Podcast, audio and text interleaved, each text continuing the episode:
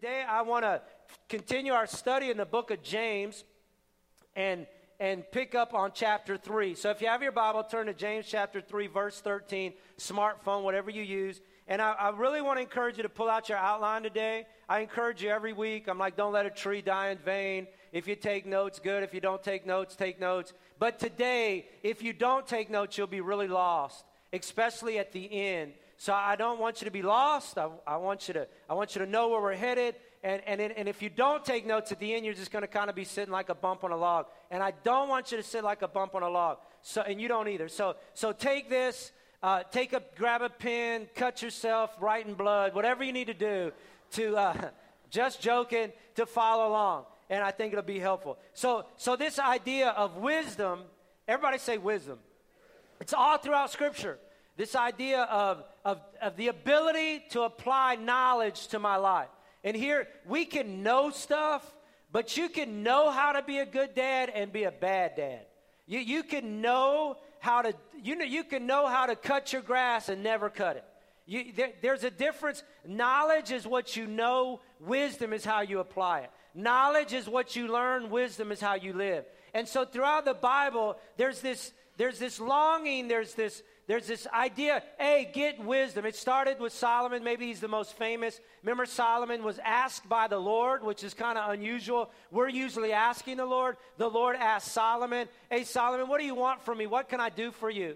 And Solomon could have asked for whatever he wanted, but he said, God, you've been good to my, my dad. You've been good to me. And I just need, you know, God, more than anything, you've given me a great people to lead, and I just need wisdom. I need the ability to apply divine truth to every and any situation. And God said that is a that's a prayer request I can answer. I want to do that for you. And God gave him wisdom and gave him everything else he ever dreamed possible. And that ought to be our prayer. God, I, I want wisdom. And so then he writes a book, and this is what he says get wisdom, get understanding. I mean, it's just this, this push to, to don't forget my words or swerve from them. Don't forsake wisdom. If you have wisdom, she'll protect you.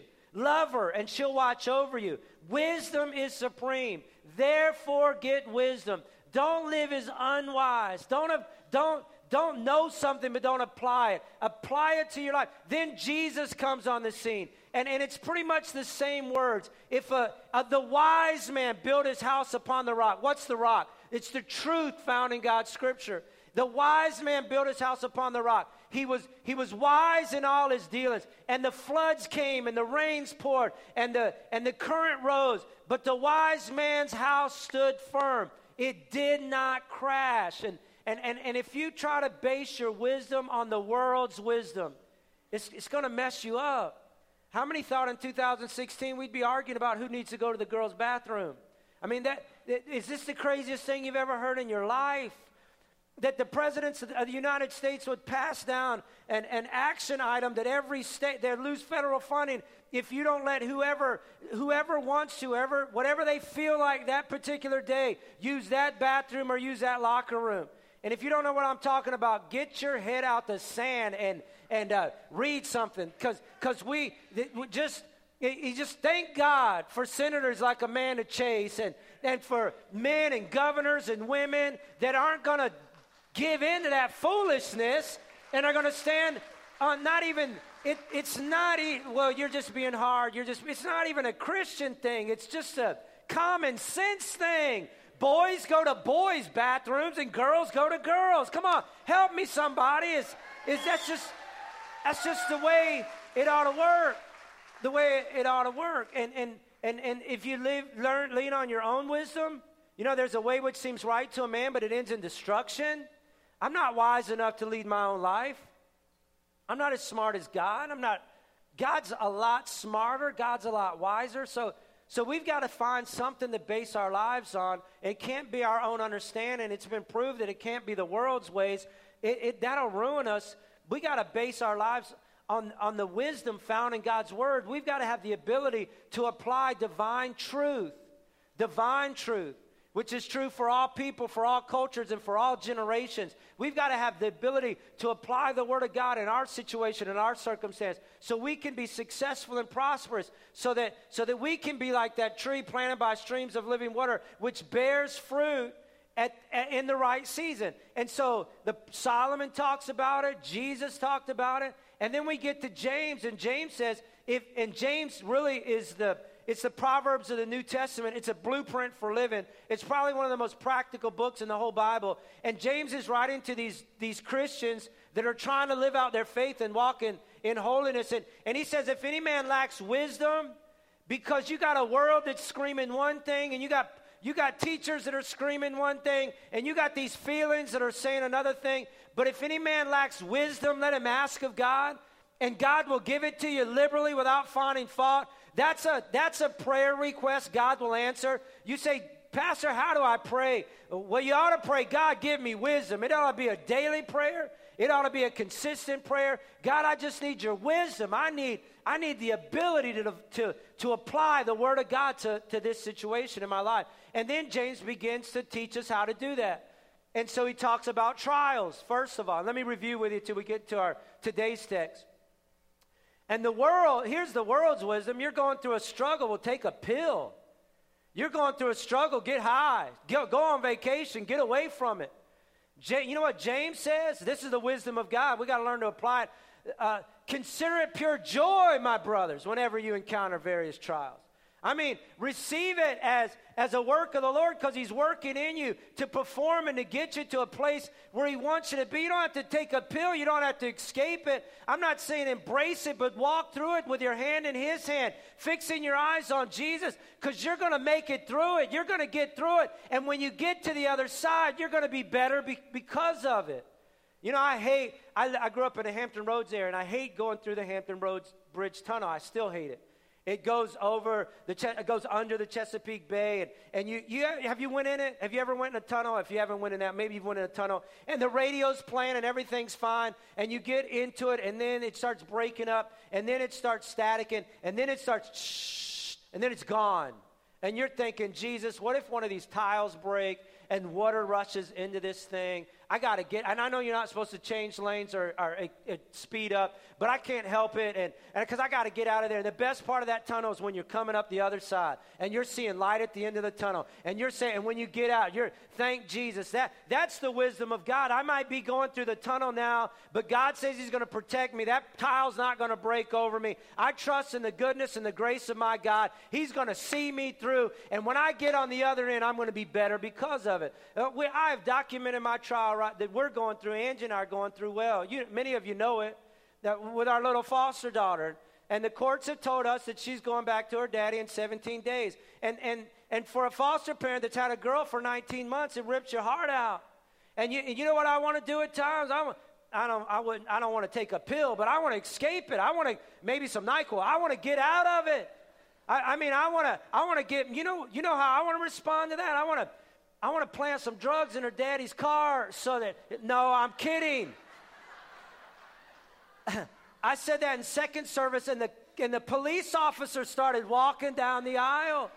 I'm kidding. I don't want to do that. My boys have threatened to do that, but we're not. We're not going to do that. But but in, in, in my, I want to run off take her and run off to another country and get as far away from it. Uh, my wisdom is I just want to protect her and embrace her. But that's not the that's not the wisdom of God. God says you can re, you can rejoice when you go through trials and just relax because that's what he says in James. Because I'm taking care of it. If I feed the birds of the air and clothe them, I'm just preaching to myself right now. And I clothe the lily of the fields. And if I promise to work all things for my good, I can take care of Maddie. I can work in every situation situation. I can cause good to come out of bad. I can do all things through Christ, and nothing is impossible to him who believes. I'm just, that's the wisdom of God. And, it, and if, and if we're going to be people that live out our faith, we've got to walk in godly wisdom, not earthly wisdom. You know, then he goes on to temptation. Well, how do I deal with temptation? How do I get through it? Well, again, the world says just give in to it. What's the big deal? If it feels good, do it.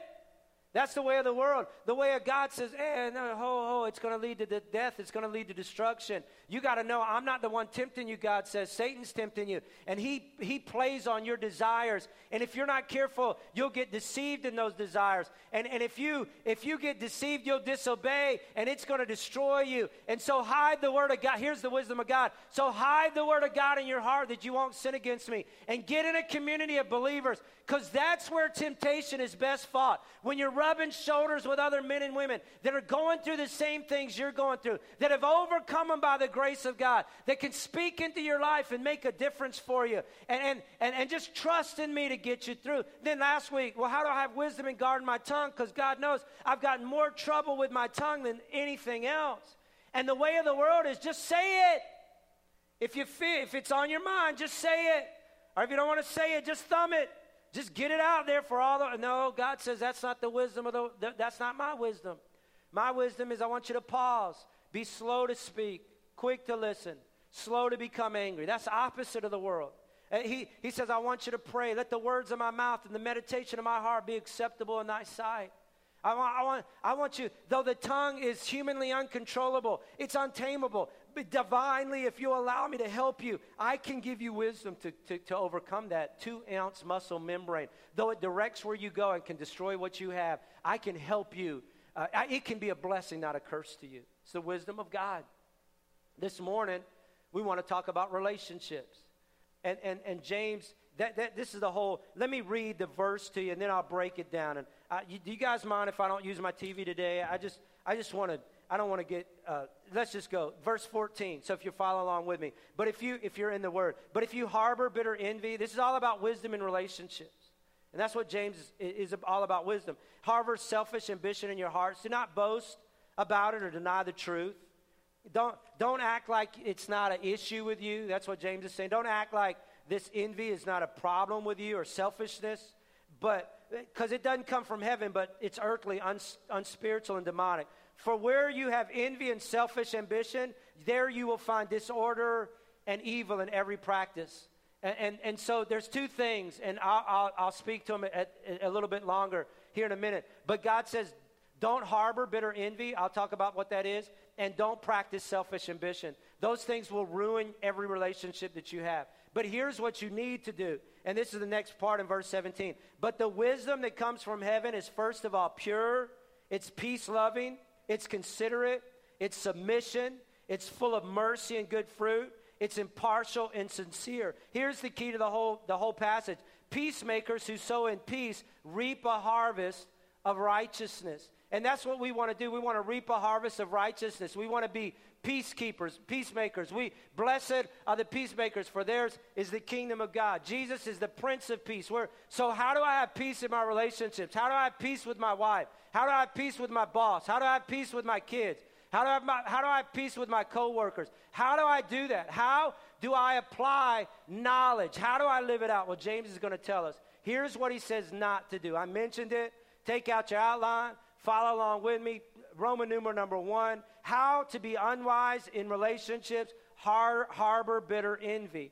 Envy is just wanting what somebody else has. And, and, and again, I mean, don't act all holy and proud. And, and, and, and, and this is an issue that we probably all struggle with that we're, if we're honest. I wish I looked like them. I wish I could talk like them. I wish I made money like they did. I wish I drove what they drove. I wish I lived where they lived. I wish I had their ability or their talents or their, or their, their stuff and envy always this desire for this this idea that i got to compare myself to others and this desire for what other people has always results in bitterness resentment and judgment.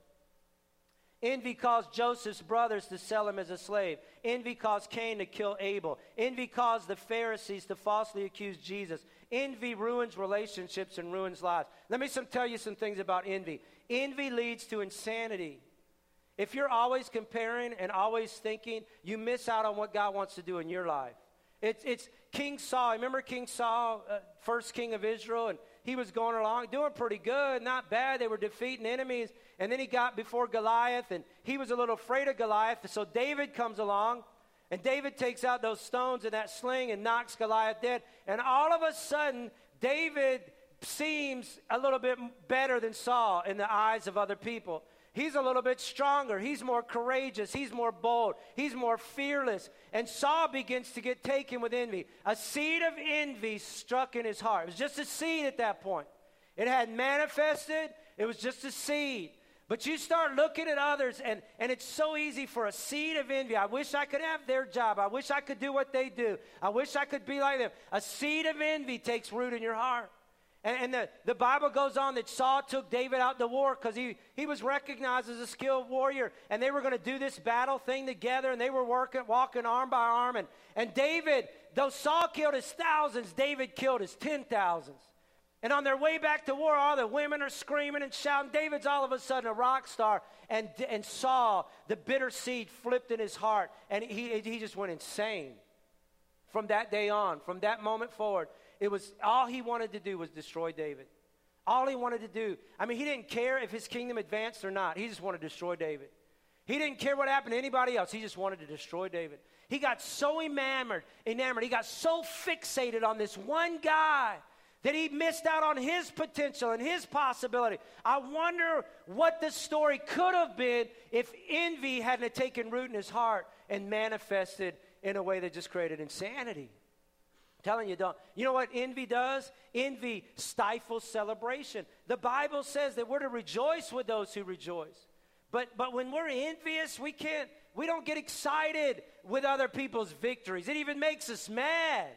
I called a, a good friend of mine pastors a church, and we were talking about Easter, and they just had a great Easter, just like we did. I mean, record numbers, record people getting saved. And the next Sunday, and, and I was just celebrating with them, man. We were so excited. High five, praise God, that's awesome. The next Sunday, he had, well, what'd you have the next Sunday? And, and we were right in the middle of spring break, and our numbers dropped drastically after Easter to the next Sunday here. And, and, and I, you know, I was already a little, well, my, and he just said, well, our numbers even went further than they did on Easter. And I didn't want to celebrate with him anymore. I wanted to hit him. Don't look at me, oh holy one, because you want to do the same thing sometimes, whatever your world is. This just this jealousy, this well, you know, and then I start, well, because it's only because you preach and you only have a service for an hour and you don't call people to commitment. And, and I'm starting thinking, and if I went if I went to a church, I'd go to your church. I don't have to do anything. That's why, yeah. And I just started justifying and trying to rationalize. And I got finally, this is stupid. That's my brother. I'm on his team. He's on my team. When he succeeds, I succeed. When people get saved in his church, it's blessing the kingdom of God. I don't want to stifle celebration. I want to rejoice. I want to, I want to, I want to, I want to bless. I want to honor. I want to get excited when something good happens to my brother and sister. You know, I, I, I think, I think we're okay when we're okay when somebody gets healed we're really excited when a relationship gets restored. But when somebody gets blessed financially, somehow that triggers something in us. And we get, we get mad. Oh, I just got a $10,000 raise. And all of a sudden it's not, oh, praise God. Oh, he's bragging. You know, somebody drives a new car on the lot, and, and we just start all of a sudden, well, they must not be tithing. They're in debt up to their eyeballs. We, this, just, just this, some reason when it becomes financial, and I don't want us to be like that. You know, if God's blessing my neighbor, he's in the neighborhood. So hang on, he's coming my way. Let's get ex- let's get excited about one another's blessings. Let's let's celebrate together. Let's don't be uh, envious and jealous and and and and and je- try. Let's just say, hey man, what a that's just great. God bless. Can we? If you if you harbor bitter envy It'll destroy, it'll ruin. You know what envy also does? I'm staying on this point a little bit too long. I'm almost done. It keeps you in the crab basket. That's what Perry Noble says. Uh, he, he wrote a book, The Most Excellent Way to Lead, and one of the things is about uh, leading. Now, here, I just, let me just tell you this story. I gave him credit, but here's what he says You put one crab in a basket, and you got to put a top on it. You put two crabs in a basket, take the top off, because every time one crab is about to get out, the other one will pull him down. I don't want to be like that. I don't want to be the one that pulls him down. And, that's what we're oftentimes, we're like crabs in a basket, and one of us starts succeeding. Well, I'll, I'll just put, I'll humble him, I'll help him, I, will I'll get him back in his place. Man, I, we have all been blessed. We have all stood on the shoulders of other people. All of us. Today I am who I am because of a, a godly grandfather that served his God faithfully all his life, that served churches for 50 years, that taught the Word of God, that taught his five kids to love Jesus, that lived with integrity and lived with character. I've stood on his shoulders all throughout my ministry. I've stood on the shoulders of my father who raised two boys that love God, who served his country with, with honor, that, that loved his wife uh, it, it, regardless, that, that was true to his commitment and true to his word, and, and taught me about character and, and keeping your word and, and being faithful. I've, I've stood on his, I'm standing on the shoulders of a man by the name of Gary Manis. Some of you don't, are not familiar with that name. Often, I get credit for planting Cloverdale Assembly of God. And in essence, it is, it, it is somewhat true. But the, tr- the real truth is, Gary Manis came 10 years before I did. And he had a vision to start a church in the Chesterfield area. And Colonial Heights Assembly God sent him out and he started church and, and it was going good for a season and then some road bumps came and, and they were just about to close the door and, and that's where we stepped in and we were able to, to bring a little life to it. But but the reality is I'm still living on his I'm still helping fulfill his dream and his vision. And I don't, I don't, I don't, now I feel like it's my turn for other people to stand on my shoulders. And that's where I want you to be. I want to help lift people. I don't want to pull them down. I want people to go further than I've gone and be better than I've been and do more than I've accomplished. I, I want to see the kingdom of God expand, not decrease. I don't want to pull people down, I want to push them up. That's got to be our hearts. It's got to be our desire. That's got to be our it's got to be our hope. Envy, envy promotes the lie that life is fair. You know what a fair is? It's where you go to ride rides. Life is not fair. I mean, you just need to you need to get that that life. It's not. God gave some people two talents, some five, and some ten. It's not fair. Moses said, "Hey, some can lead thousands, some can lead hundreds, and some can lead tens. It's not fair. Life is not about fair. That's why that's why comparison is so bad when I get to heaven, I'm not going to, God's not going to say, Why didn't you preach like Billy Graham? Why didn't you lead like John Maxwell? Why didn't you dissect scripture like David Jeremiah? Why, why didn't you grow a church like, like Perry Noble? Why? He's going to say, What did you do with what I gave you? Did you take the talent I gave you and, and, and allow me to, to use it for my glory? Or were you so wrapped up in the talents of others and what, what you perceived they had and you didn't that you missed out on your potential and didn't fulfill your destiny because of, because of this, this, this harbored bitter envy? It ruins everything. And God is saying, look, if we're the people of God, we got to squelch it. And we got to resist it. And we got to fight it. We, we cannot let comparison and jealousy reign and rule in our lives. It'll destroy us. Then he goes on to say, next thing, point number two, selfish ambition. It's, it's, it's a lot like the first thing, but selfish ambition, all, all that is, it's this elevation of self that that I'm better than or I'm more important than. And it's all about I am at the center of the world and, and, and you need to bow to me and, and I'm the most important thing. Paul said, Don't do anything out of selfish ambition or vain conceit, but in humility. And you know what humility is? It's not thinking less of yourself. Well, I'm a worm. I'm no good. I'm never going to make it. That's not humility. That's, that's bad thinking. You are something. You, you can be all that God created you to be. Humility is not thinking less of your uh, thinking of uh, uh, less of yourself. It's thinking of yourself less. It's putting others before you.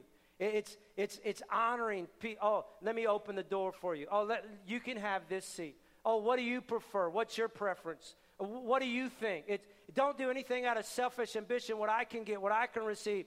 But but but don't only look out, Paul goes on to say, don't look out just for your interests, but also look out to the interests of others. It's it's it's really selfish ambition. It, again, it's a first cousin of pride. It's this idea that I deserve, that I'm the one, and, and I, I you know, you just gotta know that there is a God and you're not him. And and if you don't humble yourself, God will. God opposes the proud but gives grace to the humble. Pride ruins relationships. Pride destroys lives. Uh, there was a time not long ago where I preached and I thought I did a pretty good job that Sunday. And, you know, I was fist pumping and high fiving and, and I was the man, and bowed chest out. And I felt like the Lord said in my spirit, Stand, humble yourself, or I will. You know, I, quickly, God, forgive me. You're the one that gave me that message. You're the one that helped me to communicate that word. You're the one, Lord. It's not me, it's you. I'm just your mouthpiece. I'm just playing the potter's hand. I mean, there's some, if it, humble yourself before the mighty hand of God, the Bible says, so that he can lift you and exalt you up in due time. You, you want to ruin your relationships, you want to destroy uh, your, really your life, I, I, just harbor bitter envy. I mean, don't squelch it, don't kill it. Always compare and always jealous of somebody else. Practice selfish ambition. It's all about me. I, I'm the most important thing. But then, and this is where we'll go quick. I, I know I'm, i got a lot of notes left, but this is where I really go quick. So, again, you got it right now. So, Paul, Paul says, okay, not Paul, James says, but this is how you're supposed to do it. You want to be wise in your relationship? Here's number one, right down there at the, at the bottom. I will not compromise my integrity. He, and that's where I just got, but the wisdom that comes from heaven is first of all pure. The word pure means whole. It's where we get our English word integrity. It just means that you, you are who you are when no one's looking. Here's what, let me explain it this way. The Bible says a man of integrity walks securely. A man that, that is who he is and does what he says. Uh, not a perfect man, but, but, but seeks that, desires that. He's not looking over his shoulder all the time, wondering what somebody's going to say or what somebody's going to do. A man without integrity, I hope they don't find out I cheated on that test. I hope they don't find out that I took the shortcut, shortcut on that project. I hope they don't find out that I wasn't completely honest on what I just said. They're constantly looking over their shoulder. They're wondering if they're going to get caught. And the man of integrity walks securely. Again, God's not expecting perfection, but He does want us to be honest. He wants us to admit when we mess up. And that's not a sign of weakness, that's really a sign of strength. He wants to laugh when we he wants us to laugh at our mistakes. Some of you are so serious about yourself, you can't laugh when you mess up. When you say something you shouldn't have said or do something you shouldn't have done or, or when you uh, when you when you trip. I mean, I I came up the well, I'm not going I I will tell you I came up today and I was about to walk out of the thing and I just went to the bathroom and thank God my zipper was down and thank the Lord I caught it before I got on this stage, and and I I mean I just got so tickled. It was a it was just fun. I don't even know what it has has to do with anything. It doesn't. But I don't even know why I said that. But we've all we've all been there, and I I, I just I want us to be real. If if if you if you're better than you know if you think you're something that you're not, just just go on and it with Jesus. We're real people with real issues, serving a real God. And let's just be honest with one another. Let's be integrous with who we are. A man of integrity walks securely. Here's the next thing I will not antagonize your anger. Okay, I, again, I want to be wise. And, and so, so don't harbor, don't harbor envy. Don't practice selfish ambition walk in integrity. Here, here's another. I will not antagonize your anger. It, it, James just says it's peace, love. We've read all this, so so you can you can connect it, and it's even in your outline. And this is all James is saying. I think if you know what makes somebody angry, don't do it. In in the context of your relationship, Angie does not like when I get home from the gym and I take off my sweaty clothes and leave them in the floor. She doesn't like when I empty my pockets on the nightstand with dirty tissue and, and chewing gum wrappers and receipts. It, that, that, I mean, it always sets something up. So if I'm wise, I'm not going to do that. I, am going to I'm going to find out what angers my spouse, and then I'm going to make it my goal not to do those things. That's a wise person. If my employer doesn't like when I'm late, I'm not going to be late. If my neighbor doesn't like my dog to pee in their yard, I'm not going to let my dog pee in their yard. I'm not going to antagonize. Son. That's why Paul said, don't exaggerate, your kids. Is that even the right word? Exasperate. That see? Just laugh. It's funny. I've said a word, you know, the whole thing. Exasperate. Don't you know what that means? Don't make them angry. Don't, don't push them in a corner where they got to come out swinging. That's a. Here's what the Bible says: a, a fool can start an argument. The wise thing is to stay out of it. Don't be reactive. Be proactive. Find out what the person doesn't like, and then just don't do it. Man, that sounds deep. It, it's just some of you want me to be deep. We need to more, know more Greek and more Hebrew. You, you just want to leave here not knowing what to do or what I just said. I'm not very deep. The Word of God, it's practical. It, it, it's, it's just don't antagonize anger. Here's another thing I won't minimize your feelings because wisdom is considerate. It doesn't, you know, here's my response often if you're having a bad day suck it up, get over it, pull up your britches. Come on, man. Aren't you glad God's not like that? God says, Come unto me, all, all who labor and are heavy burden, and I'll give you rest. God, God says, I'm touched with the feelings of your infirmities. Therefore, you have direct access into the throne room of grace that you might find help and mercy in time of need. I care about your feelings. As invalid or as, or as crazy as they might appear to me or to you in our perspective, Feelings matter because people matter. And it would be in my best interest to not minimize feelings, but to try to understand feelings. Here's another thing I won't criticize your suggestions. A fool thinks he doesn't need advice, a wise man listens to him. Some of us and this maybe this is where I struggle the most, and I get convicted of where I don't want anybody to tell me how to do things or what to do. I, am uh, sometimes unteachable. We we put up and and I had this. I, I was. I got another illustration, but I'm not going to tell you that. I'll tell you later.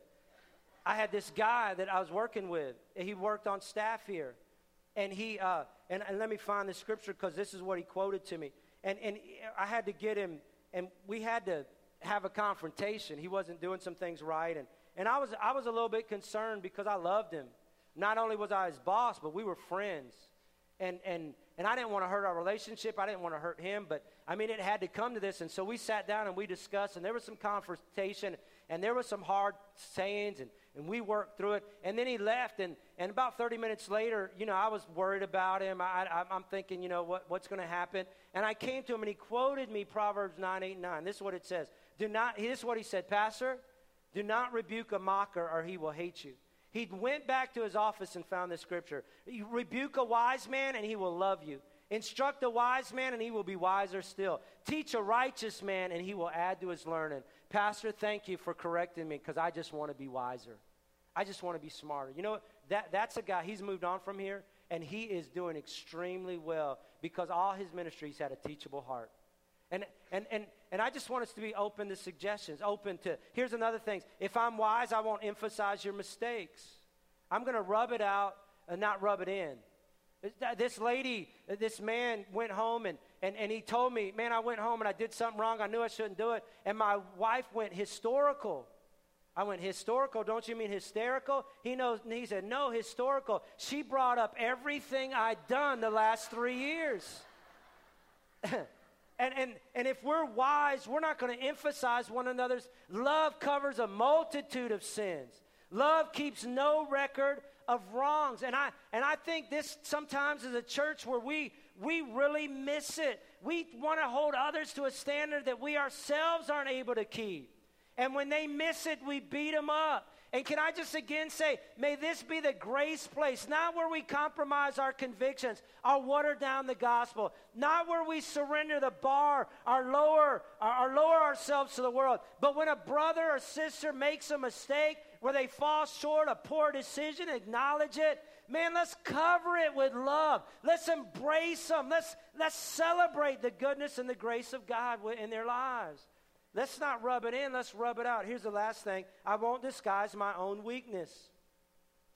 And, and really, its wisdom is impartial and sincere. It means hypocrisy. Again, and I've already said it, but I won't try to be something I'm not. So, so here's, here's the deal. I want you to take your outline. We're going to take communion. But, but where is the Holy Spirit speaking to you concerning this? And just don't be a hearer of the word. We got to be a doer of the word. And let the word of God change you. Trevor, if you'll come back. As we're, let me pray. Holy Spirit, I just pray right now that, that you would begin to instruct us and teach us and lead us. Our hearts are open to you. We don't want to leave here unchanged. We don't want to leave here the same.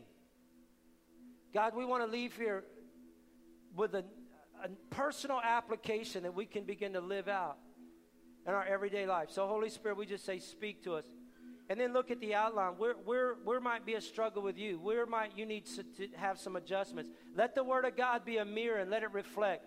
Do, do, have you compromised your integrity? Maybe you need to go and make it right. I've lied about this. I've done this. Might be the hardest thing you've ever done, but it, it's necessary that so you can start afresh potentially.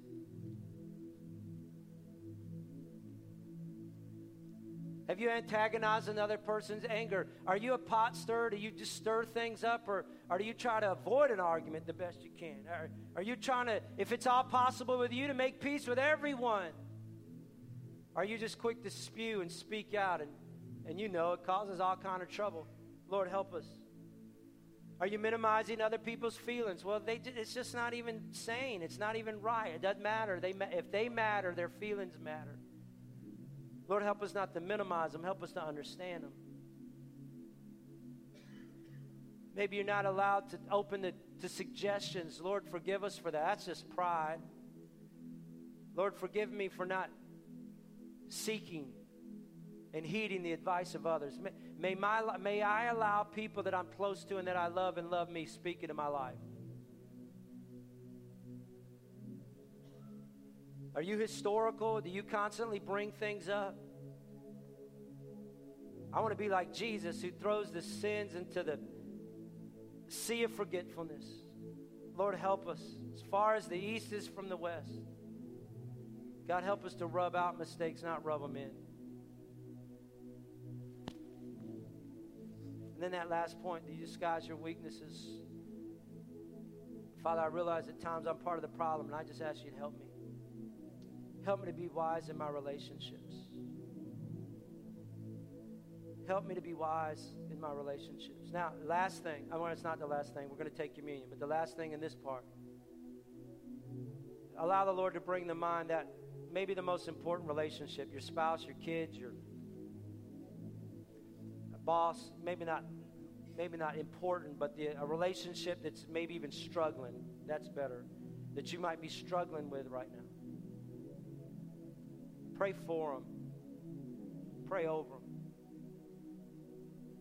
And ask the Lord to help you be wise as you desire to, to be a peacemaker who sows in righteousness.